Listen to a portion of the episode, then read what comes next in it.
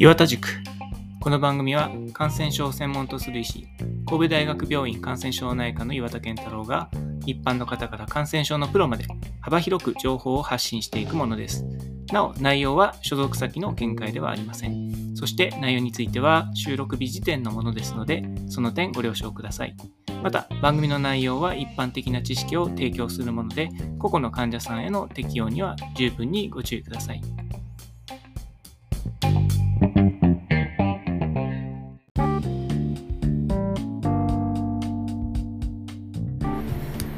えー、皆さんこんにちは。感染症などの医者をやっている岩田健太郎です、えー、今日はですねあの何をやろうかなというとあの黒いの話を、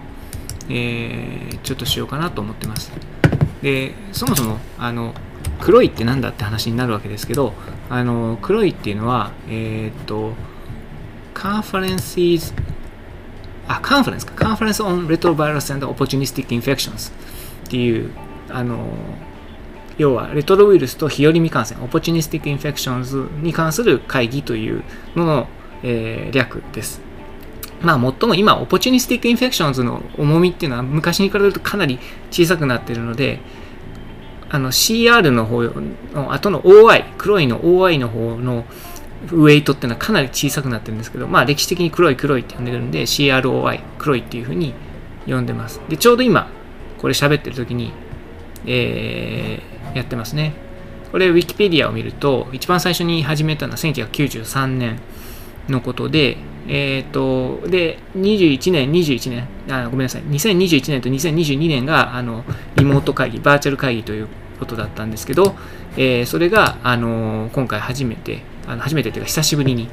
えっ、ー、と、シアトルで行われましたよと。まあ、黒いって大体、あの、えー、2月ぐらいにやる、まあ、冬にやることが多いんですけど、まあ、場所としては結構アメリカの北の方でやるイメージですね。まあ、これ、ウィキペディアを見てると、ボストン、シアトル、ボストン、シアトルみたいなのが結構多くてですね、あ、3月にやってる時もあるんですね。まあ、大体2月とか3月の寒い時期で、ボストンとかシアトルがめっちゃ寒いんですけど、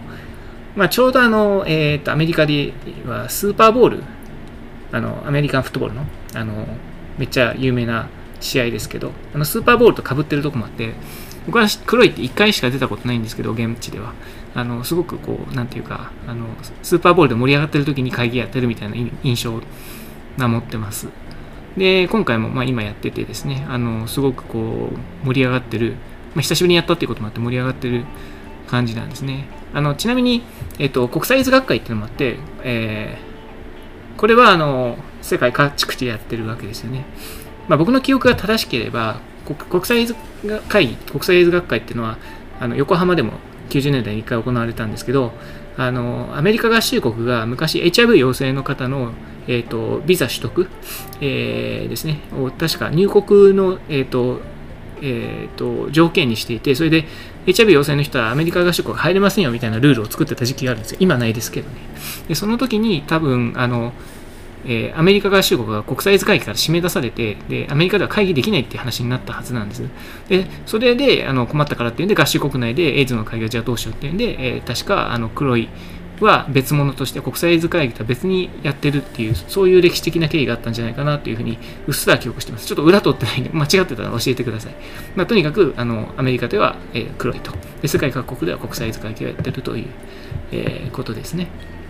で、あの、そんなこんなですけど、も最近ではその HIV は先ほど言ったように ART、アンタイレートバイラルセラピーっていうのが超進歩して、で、患者さんの予告が激改善して、で、治療をとにかく始めれば、あの、良くなるし、治療を継続していく限りは、あの、免疫落ちないし、当然日和見感染も起きないし、そして、えっ、ー、と、他人にもうつさないと。いうことで、えーと、どんどん予後のいい病気になってきて、まあ、オポチュニスティックインフェクションそのものはあまり議論にならなくなってきました。とはいえ、まあ、いろんなことが進歩しているので、まああのえー、特に今回久しぶりにやってるということで、結構黒い盛り上がってますよということです。まあ今回僕は参加できなかったですけど、日本から参加されている先生もいらっしゃるそうです。で、それをちょっと拾い読みしてみようと思います。まあ拾い読みなんで、あの、精緻なところでは、えー、と発表の細かいところ全然聞いてないんですけども、まあ、今、ツイッターがすごい便利で、そういう学会の主だった発表みたいな全部ツイッターでこう、ハッシュタグ黒い2023というので見ると、あのダーッと並んでくるのであの、それをちょっと拾い読みしてみようと思います。あの拾い読みなのでちょっと間違ってるところだったらごめんなさい。で、パッと見てみるとですね、例えば、あのモンキーポックスですね。これ、あの最近 M ポックスというふうになんか猿に失礼だっていうかどうか知りませんけど、とにかくあの名前が MPOX に変わったやつですけど、まあ、そういうのも含めた、例えば、あの検査の圧生ができましたよみたいなのが、えっ、ー、と、ポスターで発表されててます。これはあのマルチプレックス PCR ということで、MPOX と、それから HSP1、2、VZB、HHV6 なとかエンテロウイルスとかを一気に見つけますよみたいなのが発表されてたり、あとは、えっ、ー、と、えーあとはあのゾコーバですね、エンシュトレルビル。これについて、あのこれ、まあ、あの軽症のコロナで症状を1日減らすっていうので、あの有名だった日本の薬ですけど、それがあのロングコビット、まあ、後遺症も減らすんじゃないかっていう発表がなされたそうです。大体半分ぐらい減らすって聞いてます。あの細かいデータは見てないのであの、見る必要があるかなと思ってます。それから、あとアメリカの感染症のあの巨大な巨人であるアントニー・ファウチ、トニー・ファウチっていうのが、あのえー、大きなレクチャーをやってそれでみんながスタンディングオベーションを受けてる動画が流れされたりしてて、まあ、ファウチってやっぱり専門家の間ですごい尊敬されてるんですね。まあちょっとあの、なんていうか、コロナになってからファウチがその一般の方にその顔が割れることが増えて、なんかあんだけ優秀な人なのに、なんか悪行造語言われて、あの、あの場合によっては有名な政治家の人からも、とか、なんだっけ、あの、えーイーロン・マスクとかから文句言われたりしてるのもちょっと気の毒だなと思ってるんですけど、あの科学者として超一流の人ですよね。それから、あとは、えっと、CD4 カウントが低い。まあ、この辺からだんだん専門的な話になるんで、ちょっと、あの、ついてこれない人は、ちょっともう、この辺でやめてくださってもいいんですけど、CD4 が低い、で、専門用語もいちいち説明しませんけど、CD4 が低い HIV 陽性の方の MPOX、モンキーポックスの場合には合併症とか死亡が非常に多いよという、え、発表がされたり、え、しているそうですね。まあ、要するにオポチュニスティックパソジェンとしての、えーと、エンポックスっていうのが注目されていてで、えーと、特にその重篤な壊死性の皮膚病変っていうのを、え、起こして、え、死亡者も出てますよ。200以下ですね。で、え、その場合の死亡率は20ん？違うごめんなさい。えーと、CD4 が200以下で死亡率が15%、で100以下で27%ということで、えー、CD4 がめっちゃ低い人の MPOX、まあ、どちらも、えー、セクシャリートランスミティッドでであの性感染というリスクファクターを共通してますので、ここ重要ですよっていうことが発表されたり、えー、してますね。えっ、とただし、えっ、ー、と、MPOX のワクチンをちゃんと打ってれば、えっ、と、死亡は起きてませんよっていうようなことも書かれています。あとは何があったっけな？ドキシサイクルの話がどっかであったな出てるかなえー、っと、あとは、そうですね。あ、これもスモールポックスのワクチンの、えー、っと、効果みたいなのを検証したあの発表もなされているようです。結構効果があるそうですね。あの特に、えーと、米国では軍人とかですね、あと在郷軍人、あの退役軍人ですね、とか、ベテランと言われてる人ですね、とかのあのワクチンの効果みたいなのを、えー、示されてるそうです。えっ、と、あとは何があったかな。えーあ COVID の発表も結構されてるんですね。で、あの、パキロビット、パクスロビットってアメリカで言いますけど、これのあの治療の後のウイルスのリバウンドっていうのが、まあ、よくあるっていうのが知られていて、すごい高いウイルス量になりますと。で、えっ、ー、と、症状もまた出てきますよっていうの僕らも時々見ますけど、まあ、そういうようなことがありますよというようなこと。で、えっ、ー、と、ただし、どれぐらいそのそれ頻度があるかっていうのはちょっとはっきりしないと。えー、それからパキロビッドを使わない理由にはならないよっていうようなことが、あのこれも発表で示されています。うんと、それから、えーあこれは、えー、黒人女性に対する PrEP ですね。 PrEP、あの、えー、HIV に感染しないための抗 HIV の使い方っていう、あのそういう PrEP と言いますけど、えー、黒人女性に対する、まあ、黒人女性って基本的に臨床試験に乗っかれない人たちであることが多いんですけど、えー、そういうものも、えっ、と、え出されています。まあ、HIV strategies are never for women って書かれていて、あのこれは、あ、そう、そうですね。えーと、要するにあの男性ばかりが臨床試験に乗っかってずっと女性はないがしろされてきたっていうようなことが指摘されてまあそうかもしれません、えーと、それから、えーと、これはあの結核ですね。8週間で、えーとえー、とベダキリンっていう、まあ、比較的新しいあの抗結核薬があるんですけどこれとリネゾリド。これはあの MRSA とかに使う薬ですけど、このリネゾリドっては抗結核作用があるっていうのは前から知られてて、ベダキリンと一緒に使って8週間は、えー、標準的な24週間、えー、まあ、要するに6ヶ月間の半年の標準的な結核の治療との非劣性でしたよっていうようなことが、えーと、フェーズ2、フェーズ3の、えーと、臨床試験で出されています。えっ、ー、と、そうですね。ベダキリン、リネゾリド。まあ、あの結核の治療って昔は年単位でやってたんですけどそれをショートコースセラピーって言って今半年まで縮めたんですけどこれを2ヶ月まで縮めるっていうのが、まあ、一つ言われてるってことですかね。まあ、どんどん短くしていった方が楽です。今、LTBI、あの潜在性結核治療もあのどんどん短くなっていて、まあ、日本ではまだいまだに9ヶ月のアイナーがファーストチョイスになってますけども、今、僕は4ヶ月のリファンピンを標準にしてますし、リファフェンティにするともっと短くできるので、あのもっともっと短くしていった方がいいなと思いますね。えー、っと、あとは、えー、あインスティですね。このインスティは今、あの主流の ART ですけど、これがあの心血管系の病気、カーディオバスケラディジーズを増やすんじゃないかっていう、えー、ことが言われています。で、えっ、と、調整した後では実はそんなに増えてないっていう発表が、えーと、HIV スイスっていうところから出てる、えー、そうです。だから、え、ー、と、まあ、非調整したあのカプランマイヤーだと CBD のリスクってのはだんだん時間とともに上がっていくんだけど、えーと、リスクをアジャストすると,、えーと、教育とかですねそういうようなものを、えーと調整、あとタフの使用も調整の因子に入ってる。だからやっぱタフと因子っていう一緒に使うと良くないんじゃないかっていう結論に結局戻ってくるんじゃないかと思ったりもしますが、まあこの話は、あの、日本はタフ大好きなんで、あの診療ガイドラインでもあのアメリカとかヨーロッパのガイドラインはタフとツルバだって同列に扱ってるんですけど日本の手引きだけあのタフが優先されててあれはちょっとずるいなって前々から思ってるんですけど、えっ、と前にもこの話しましたっけ？まあ、とにかくタフトインスティ使うとカーディオバスケラリスクが上がるんですね。ということで、それ調節してると、インスティだけだったら問題ないっていうようなことがあの発表されてるそうです。うんと、面白いですね。えっ、ー、と、それから、えっ、ー、と、あとは、ポール・サックスがプライベートの写真を上げてたりとかしてますが、えっ、ー、と、これもいいのかな。えー、とは、ああ、あの、ああの肛門がんですね、肛門がんスクリーニングとかアノアノスコピー、まあ、HPV、あの子宮頸がんの原因であのヒトパピローマウイルスってあるんですけど、あれ肛門がんの原因でもあるので、まあ、特にあのアナルセックスされる方においてはそれがリスクになるんだけど、えー、その、えーと、スクリーニングをした人のあの、えー、感じ方みたいなのをあの調べると Assessing Prospective People with HIV who have undergone high resolution anoscopy for anal cancer screening っていうのそういうのポスターで出てる。そうです。面白いですね。こういうのももう全部ツイッターでポストするんですね、えー、僕もあの海外国際学会の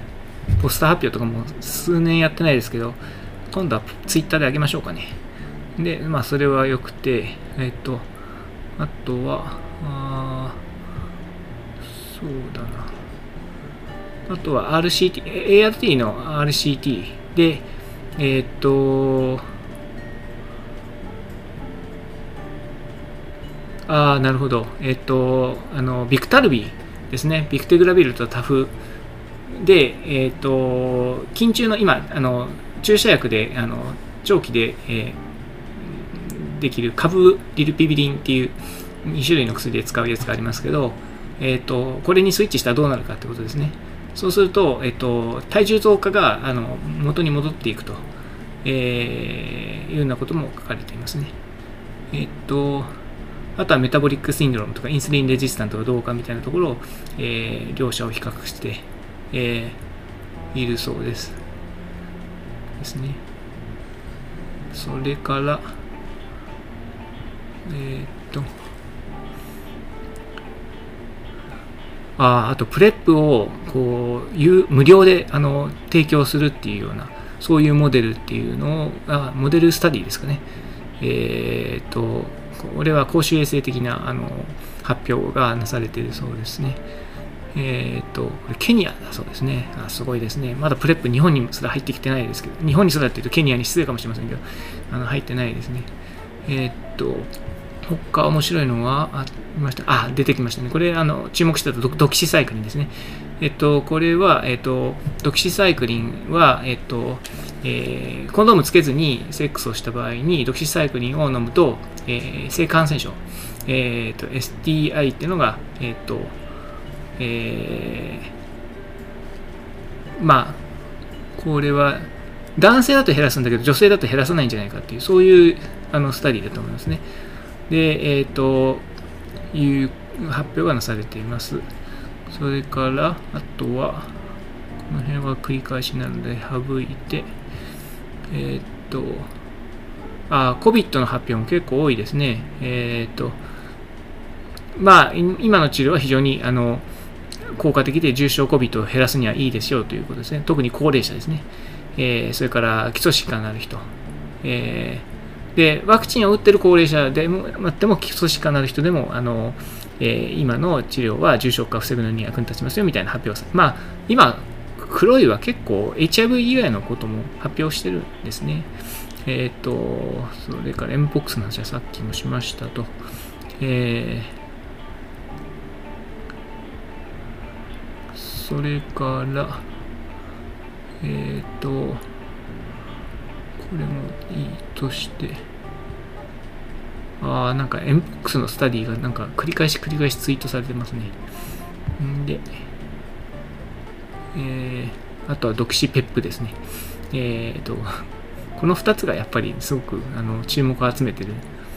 えー、感じですね。であとはトゥルンケ TV でさっきの、えーとえー、結核治療を短くしましょうというのも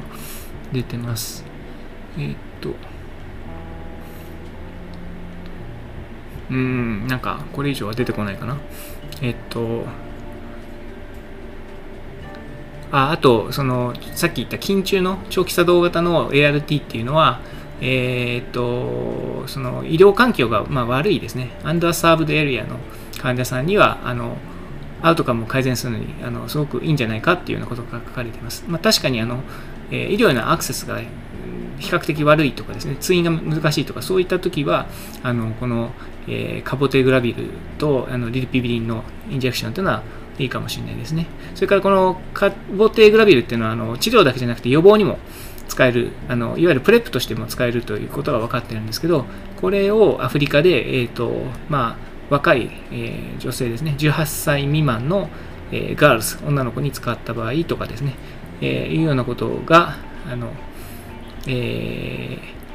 あって、で、あの、その好感度っていうのが、えー、薬を飲む、まあ、鶴旗みたいなのを毎日飲むっていうやつよりも全然良かったですよっていうようなことが、あの、アクセプタブルなオプションですよってことが書かれていました。まあ、こうい、あの、女性をターゲットにしたスタディっていうのは今まで確かに少なかったので、今後だんだん増えてくる、えー、でしょうね。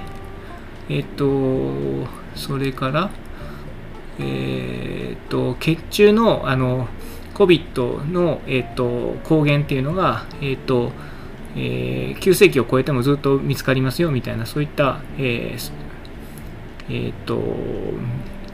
ロング COVID の時にスパイクタンパクが血中で1年間ぐらい見つかりますよみたいなことが発表されていたりという COVID スタディも多いですね。えー、ということで、えー、もうその後はどんどんえっ、と、同じ話が繰り返しなのでやめときますね。まあこれ、ハッシュタグ黒い2023であの探すとツイッターで出てきますので、まあ興味のある方は皆さんぜひ読んでみてください。僕ももう、あの、また機会があったら黒い行ってみようかなと。まあ、やっぱアメリカ遠いので、えー、なかなか黒い毎回行くっていうのはなかなかハードル高いんですけど、えー、たまに行くっていうのはすごくいいことだと思うので、また行ってみたいなと思いました。まあ今日は、あの、つれづれなる、えー、ツイッターの紹介ということで、あのちょっとグダグダしましたけども、えー、黒いを紹介しました。